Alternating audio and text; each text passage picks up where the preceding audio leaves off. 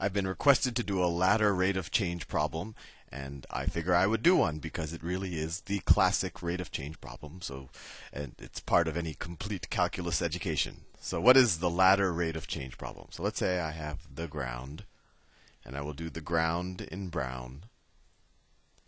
Let me see where I'm going to draw my wall. See, this is the ground. That's too thin. Let's see, this is the ground, a thicker ground.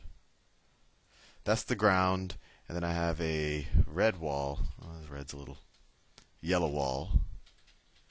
This is my yellow wall. And then leaning against that yellow wall and, and the ground, I have a ladder.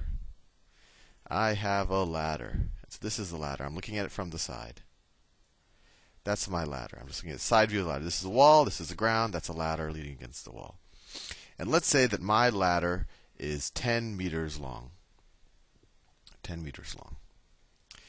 So and, and and let's say that for whatever reason I've kind of greased up this this this wall and this and the floor here, and so you know a normal ladder would just kind of you know stay where it is, but especially because this floor is all greased up, the bottom of this ladder is moving to the left. So let me draw that. Let me draw an arrow. So the bottom of this ladder is moving to the left. And let's say it's moving to the left at 4 meters per second. 4 meters per second. So let's think about a couple of things what's happening.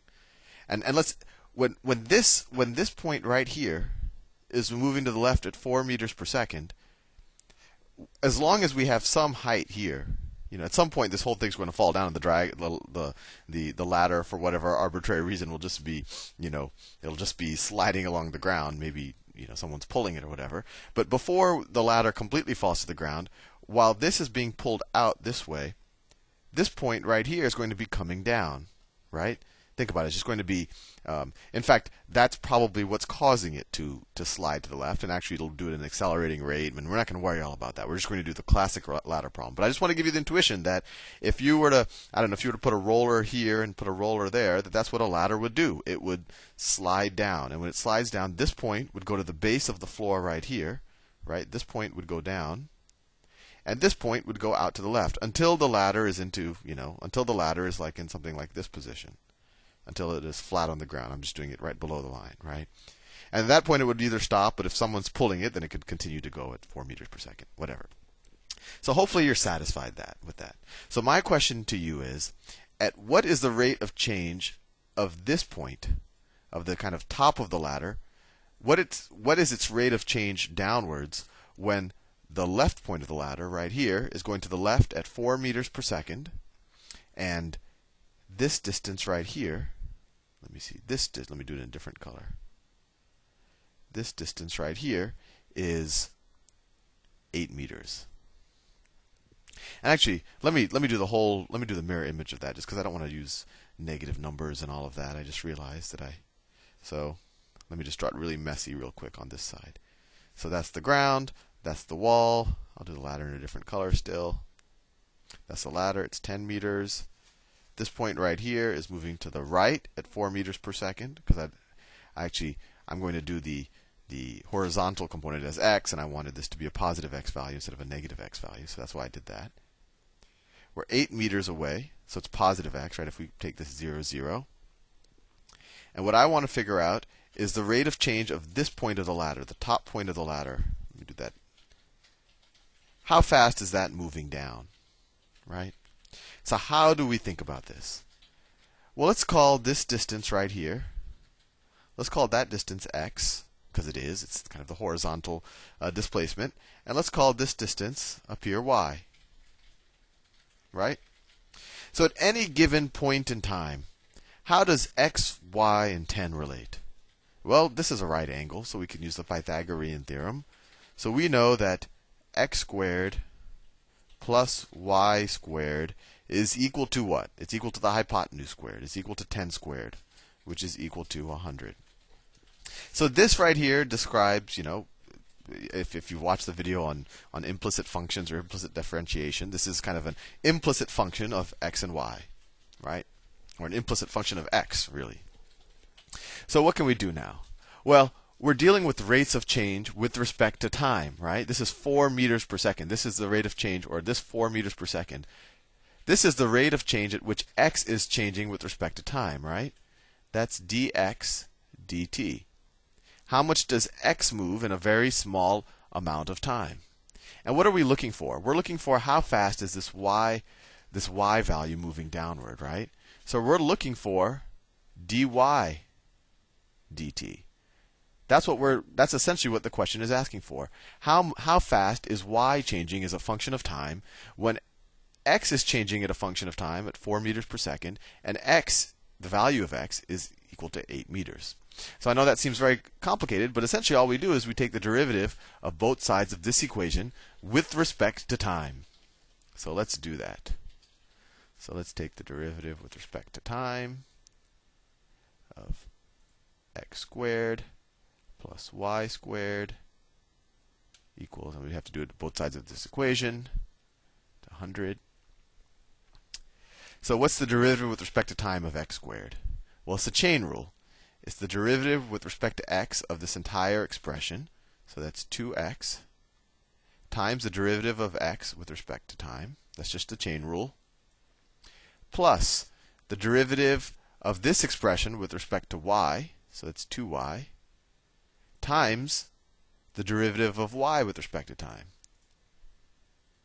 And if you found this to be a little confusing, you might want to watch the video that I actually just did on implicit differentiation. It gives a little bit more intuition why this really just is the chain rule. But hopefully you, you get this a bit a little bit. And then how much does 100 change with respect to time? Well, this 100 value is never going to change because, frankly, the length of the ladder is never going to change, right? That's where that 100 comes from. It's 10 squared. So the rate of 100 with respect to time, well, it never changes, so it's equal to 0. And what do we, well, what do we know? We know x, right? We know x is what? x is, at this point in time, is 8 meters. We know the change of x with respect to time is 4 meters per second. Do we know y? Well, I think we do. When x is 8, what is y?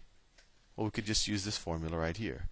We have 8 squared plus y squared is equal to 100.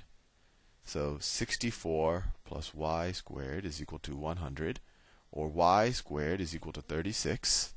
And we know, you know, so y is plus or minus 6, but we know that we're only dealing with positive values in this, at least in this example right here. So y is equal to 6. So we know x, we know the rate of change of x versus time that was given in the problem, 4 meters per second. We know y, so then we can solve for the rate of change of y with respect to time. So let's do that. Let's just substitute the values. So what's x? We're saying, well, what is the rate of change of y with respect to time when x is 8? So we get 2 times 8, that's x, times the change in, so this is 8, What's the change in x with respect to time at this moment in time? It's 4 meters per second. That's 4. So 2 times 8 times 4. Plus 2 times y. We just figured out that y is 6. So this is 6. So 2 times plus 2 times 6 times, and this is what we're solving for.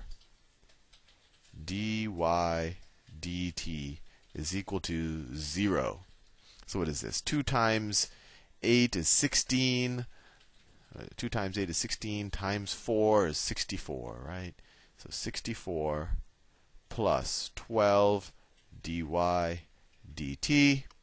And let me let me erase some stuff. I tend to try to crowd too much into one window, making things confusing.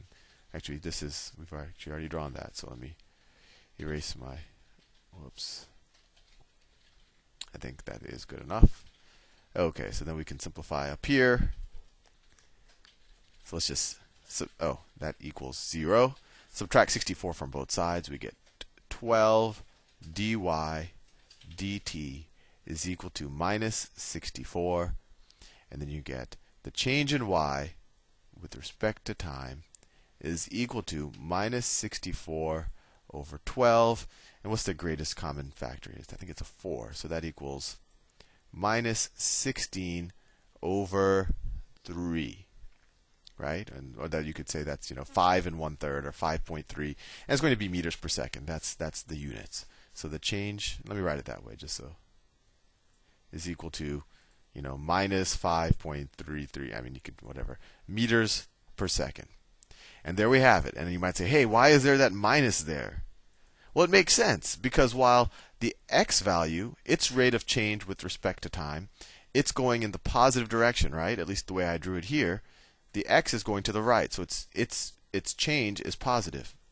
But what's happening to the y value? The y value, it's you could say it's velocity, right? Its velocity is downward. So that's where that negative value comes from because it has a negative velocity. I mean, really, we're just this is kind of just the x and y velocities of those of those different points. And you know, you can think about it a little bit that the x, at least at that point in time, while the x value is increasing at four meters per second, the y value is is moving even faster downwards. So that's something to think about. But uh, you might want to experiment with it at different points in time because it's it's going to be dependent on on where we are. Um, you know, and, and kind of at what the, what does the right triangle look like. But anyway, that is the classic rate of change problem, the ladder problem. I will see you in the next video.